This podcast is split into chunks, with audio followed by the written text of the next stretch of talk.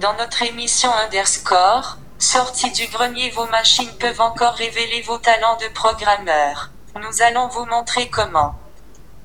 Bonjour Human. Bonjour Cécile euh, et bonjour, bonjour Belle. Et Rododo, vous le retrouvez la semaine prochaine. Bonjour Belle, pardon, je t'ai coupé. Ah, il a eu un coup de chaud.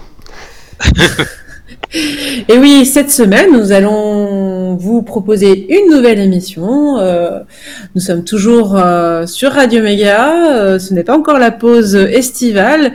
Et oui, vous allez pouvoir sortir vos vieilles machines, vieilles machines du grenier, et vous allez pouvoir voir ce qu'on est capable de faire maintenant en programmation. et Man, tu vas nous en parler? Oui. Mais tout de suite, un peu d'actu? J'allais le dire. Qu'est-ce qu'on a? Le bac N 68K, pour LLVM est enfin terminé. Il reste encore à l'intégrer aux sources officielles, ça veut dire qu'on va peut-être enfin avoir une autre chose que GCC pour compiler vers nos antiquités.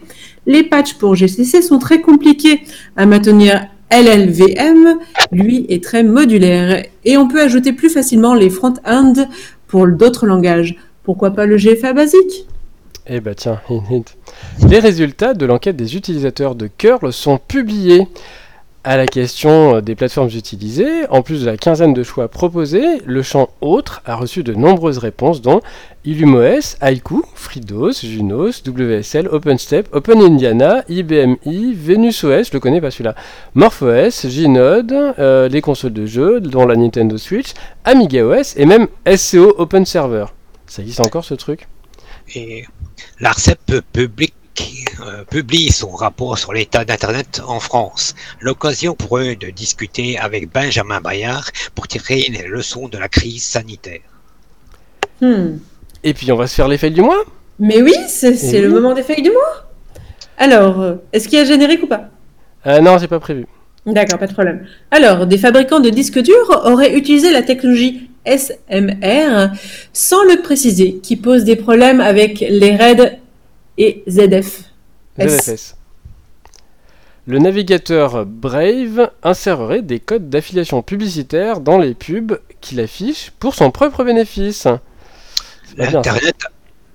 L'Internet Archive attaqué pour contrefaçon par des éditeurs de livres à cause de leur bibliothèque d'urgence. SGAX et Crosstalk, deux nouvelles attaques sur les CPU Intel. Microsoft choisit pour héberger le Health Data Hub français. Si, si, malgré le nom, c'est français et pas trop souverain du coup. L'Union européenne prépare un fichier biométrique de 400 millions de personnes pour sécuriser ses frontières, bien évidemment. Encore des fabricants de matériel médicaux qui utilisent le copyright pour menacer ceux qui veulent les réparer. Lampphone attaque ou comment écouter une conversation en détectant les variations de lumière d'une ampoule qui se trouve au-dessus des gens. Google veut encore une fois supprimer la barre d'adresse de Chrome. L'application GenNote des gendarmes pourrait utiliser pour fichier des homosexuels, pourrait être utilisée euh, pour ficher des homosexuels seulement en cas de nécessité absolue d'après le décret. Ben voyons. 845 gigas de données d'une appli de rencontre exposée à cause d'une fuite dans des conteneurs AWS tout. La banque postale sud-africaine s'est fait dérober sa clé maîtresse, ce qui oblige à changer 12 millions de cartes bancaires. Sur Instagram, les photos les plus déshabillées sont aussi les plus vues. Apple menace encore de retirer une appli de l'App Store à cause d'achats intégrés, en fait l'abonnement à un service. Bah oui quoi, vous ne voulez pas payer la taxe de 30% à la pomme? Hmm. Ripple 20, 19 nouvelles failles dans une pile TCP/IP embarquée. Un rapport de Digital Garden met en garde contre les quantités croissantes de données potentiellement sensibles qui sont désormais stockées sur des clés USB. Des trous de sécurité corrigés dans VLC, donc pensez à mettre à jour. Une newsletter qui efface une base de données d'une version non à jour de GPLI à cause d'une injection SQL pour rigoler. Oups! Certaines applis prétendant déchiffrer les disques mises à mal par des ransomware sont en fait malveillants elles-mêmes. Au Royaume-Uni, Palantir s'achète la base de données du NHS pour une livre symbolique. Stop Covid, c'est 40 000 euros d'hébergement et 80 000 euros euh, de maintenance par mois pour une quinzaine de notifications au final. Tout. La police de Détroit arrête un homme noir identifié par erreur par une reconnaissance faciale. Des images Docker distribuées par le hub officiel contenaient un malware minant du Monero. Les accusations contre Julian Assange ont été aggravées par la justice américaine. Des lecteurs Blu-ray de Samsung qui rebootent en boucle à cause de certificats expirés visiblement. Et enfin, une faille dans TelnetD. Si, si, c'est toujours utilisé par certains fabricants comme Cisco qui utilisent du, du Linux embarqué dans leur matériel. Oups. Voilà, c'est tout pour les du euh, mois. Oui, c'était Ouais. déjà pas mal. Petite pause musicale et on se retrouve euh, sur euh, le- notre sujet du jour, codé pour nos antiquités.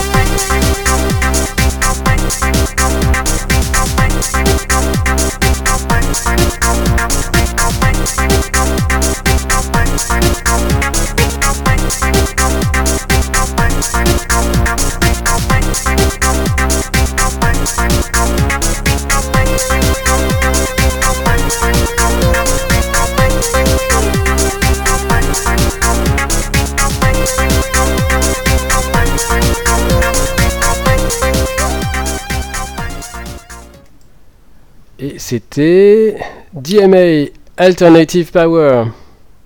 Oui, Oui. un petit peu de chiptune de Sector One pour ceux qui connaissent. Et ben on passe au sujet. Le sujet, codé pour nos antiquités, on t'écoute, euh, Mumuman, pour ton sujet. Et oui, alors on avait déjà parlé de rétrocomputing dans notre numéro euh, 126, oula c'était il y a un moment, hein, euh, 2019 déjà.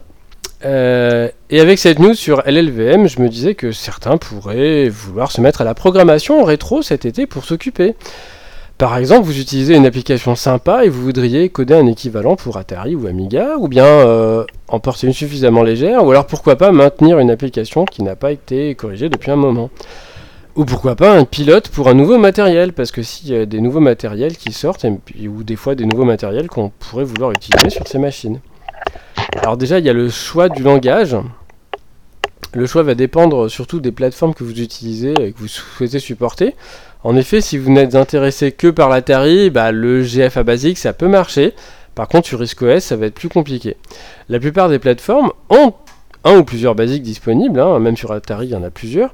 Euh, malheureusement, il s'agit souvent de dialectes pas forcément compatibles entre eux. Donc développer une application portable en basique, ben, c'est loin d'être gagné. Il existe des préprocesseurs basiques cependant qui pourraient permettre de convertir à la volée vers différents basiques, mais bon, j'ai jamais essayé. Pareil pour la majorité des langages interprétés, hein, il faut que l'interpréteur soit euh, disponible pour l'OS cible. Euh, et puis même les langages qui utilisent une, machine virtuelle, hein, comme Java, euh, ça tourne partout, enfin partout où il y a une JVM.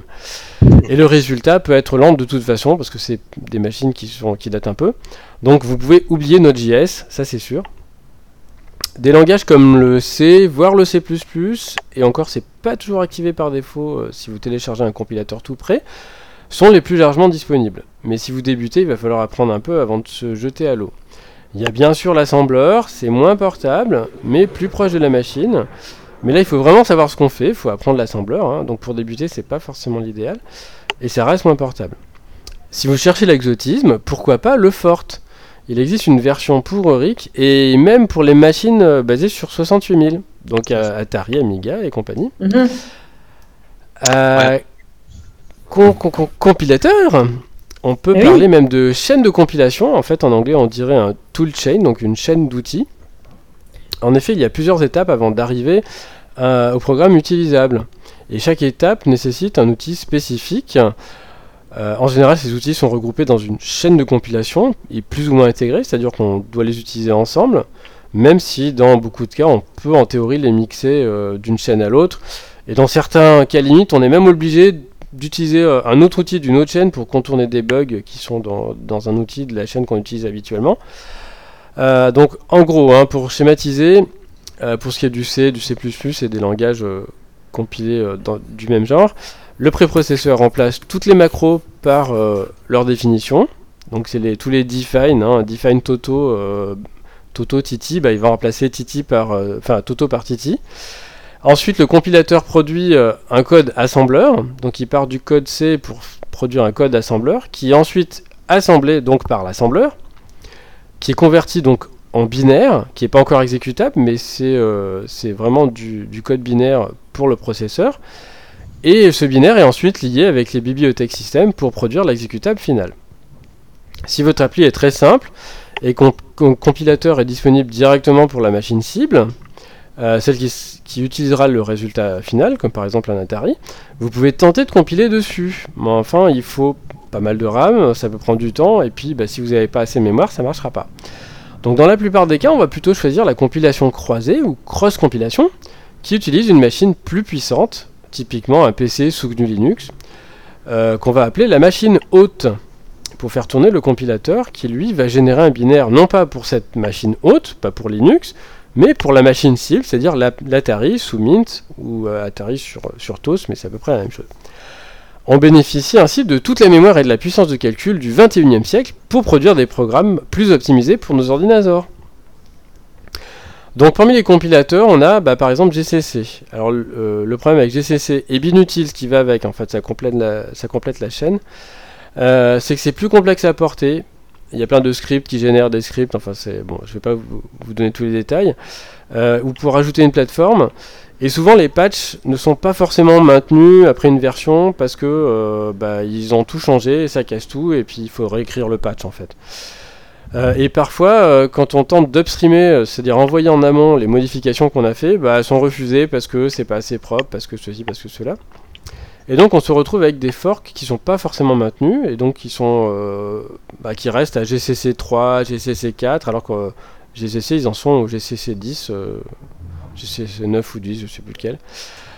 Euh, donc voilà, c'est pas forcément maintenu. Et puis le projet qui, qui sait pas qu'une architecture, enfin le projet GCC qui sait pas que bah, l'architecture 68000 est toujours utilisée parce que personne ne leur envoie les patchs pour 68000 parce qu'ils savent pas comment faire, ils savent pas comment faire proprement.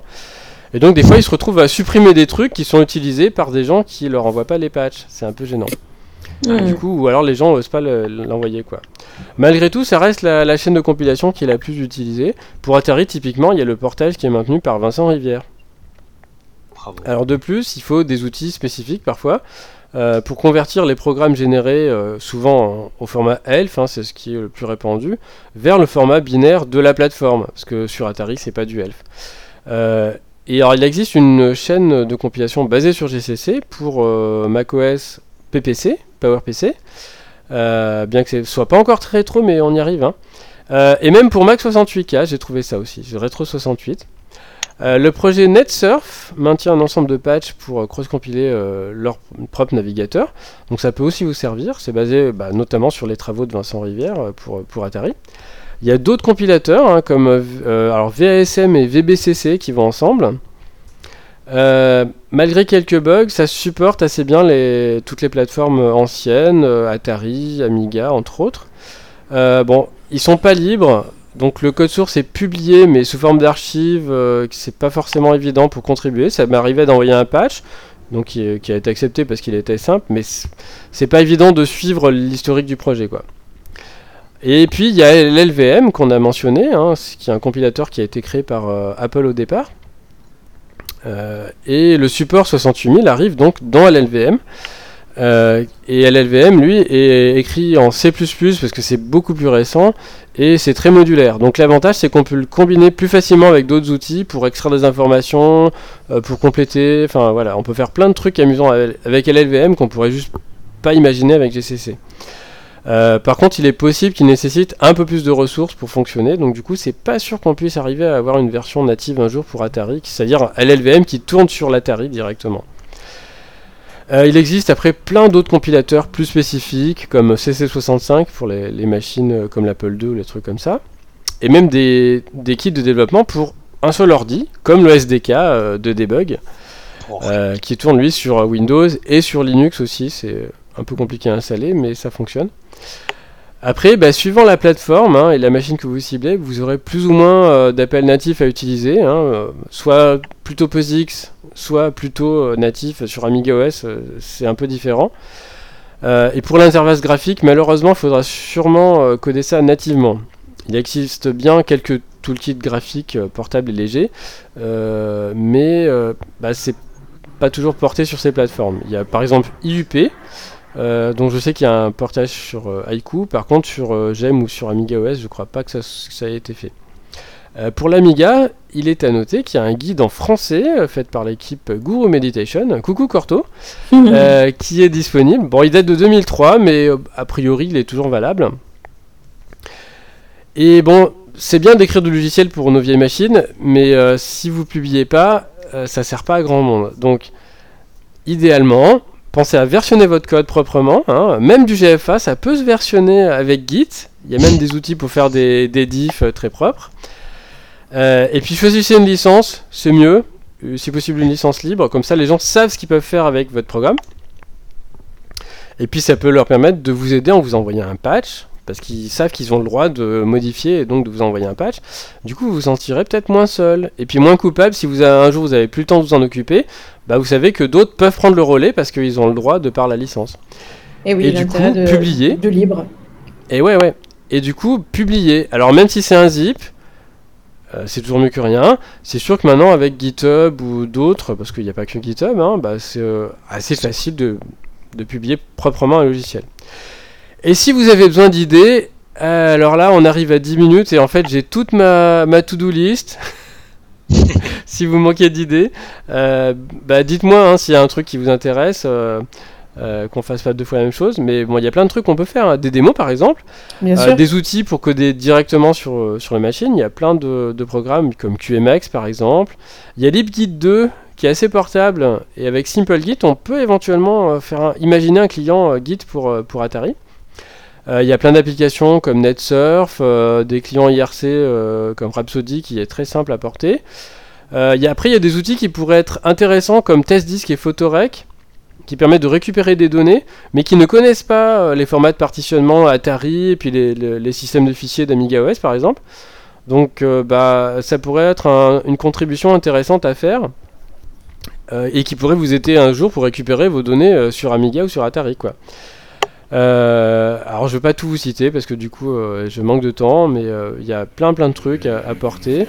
Euh, personnellement j'ai porté ouais, par exemple... vous retrouvez euh, les liens sur AAA.fr aussi. Si Ah oui bien sûr on mettra tous les liens. vous êtes intéressé. Euh, personnellement, j'ai porté Graphics 2 sur Atari au retour d'une VIP dans la voiture. Bon, c'est pas moi qui conduisais. Hein. Et puis, bah, les bibliothèques, typiquement SDL, supportait plein de plateformes avec la version 1.2. Par contre, la version 2, bah, c'est Windows, macOS et Linux. Et puis Haiku maintenant, mais du coup, euh, sur Atari, c'est plus supporté. C'est dommage parce qu'en plus, euh, il y a plein de nouveautés comme le, le multi-fenêtre. Donc euh, voilà. Qu'est-ce qu'il y a d'autre? Ouais, alors nettoyer, bah, y- y- si vous trouvez un projet qui est déjà libre et disponible, mais qui est pas très propre, bah, vous pouvez proposer de le nettoyer par exemple. Ouais, Rodoudou, Euh, je sais qu'il a eu un projet comme ça de Cruncher hein, sur euh, ses PC 64. Et voilà. Euh, et puis, alors, pensez au packaging aussi. Et typiquement, PKG SRC, c'est euh, l'outil euh, qui est utilisé par BSD, mais qui est sur- porté sur plein de, plateformes. Donc, ça éviterait de réinventer la roue. Et pourquoi pas ajouter le support du GFA basique dans LLVM Il y a déjà un front-end basique pour LLVM, donc on pourrait peut-être l'adapter pour, pour GFA. Et enfin, un truc que j'aimerais bien arriver à faire, c'est le support d'IPv6 sur ces vieilles machines. Mais là, ça, reste, ça risque d'être un peu compliqué quand même. Il faudrait déjà qu'il soit appliqué pour euh, les Euh, machines euh, actuelles. Bah, IPv6, en plus, ça nécessite de changer euh, la taille des, des adresses. Donc, euh, il y a beaucoup d'applications qui sont compilées avec. euh, Enfin, qui, qui supposent que la, la taille maximale des adresses sur Internet, c'est 32 bits. Donc, bah, il faut recompiler l'appli, puis il faut patcher. Enfin bon. Mais bon, j'aimerais bien faire ça un jour. Super. Voilà. Donc, Merci, Méméman. Ouais, j'espère qu'il y a plein de gens qui vont s'y mettre cet été et qu'on aura plein de nouveautés à la rentrée. On fait la pause? Oui, À tout de suite. à tout de suite.